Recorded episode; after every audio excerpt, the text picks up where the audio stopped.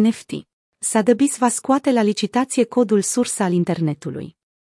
Sir Tim Berners-Lee, omul de știință care a programat codul sursă al internetului World Wide Web, oferă aceste date sub forma unui NFT scos la licitație de Sotheby's.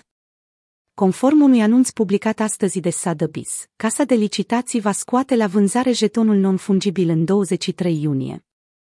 Ofertele pentru NFT-ul numit Dischange Redeem și pentru documentația oficială a acestuia vor începe de la 1000 de dolari.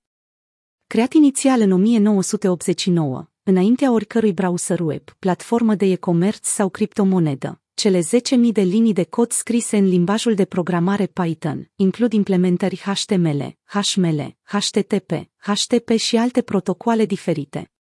De asemenea, omul de știință a inclus și o scrisoare în care explică cum a creat codul sursă, cu semnătura olografă. NFT-urile, fie ele lucrări de artă sau artefacte digitale precum acesta, reprezintă ultima creație interesantă în sfera de transmitere a informațiilor tehnologice și cea mai apropiată dovadă de proprietate care există, a spus Berners-Lee. NFT-urile reprezintă o cale ideală de a împacheta originile din spatele internetului. NFT. De ce nu patent la momentul potrivit? Berners-Lee nu a patentat niciodată codul sursă al internetului, alegând să-l pună gratuit la dispoziție pentru toată lumea.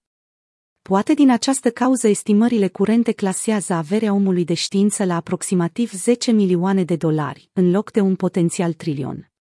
Conform casei de licitații Sotheby's, toate profiturile rezultate din vânzarea jetonului non-fungibil vor merge către inițiative pe care Berners-Lee și soția lui le susțin. Sotheby's devine o casă de licitații tot mai cunoscută pentru vânzarea NFT-urilor exclusiviste. Săptămâna trecută, casa landoneză a vândut un CryptoPunk pentru 11,8 milioane de dolari, un record absolut pentru acest tip de lucrări.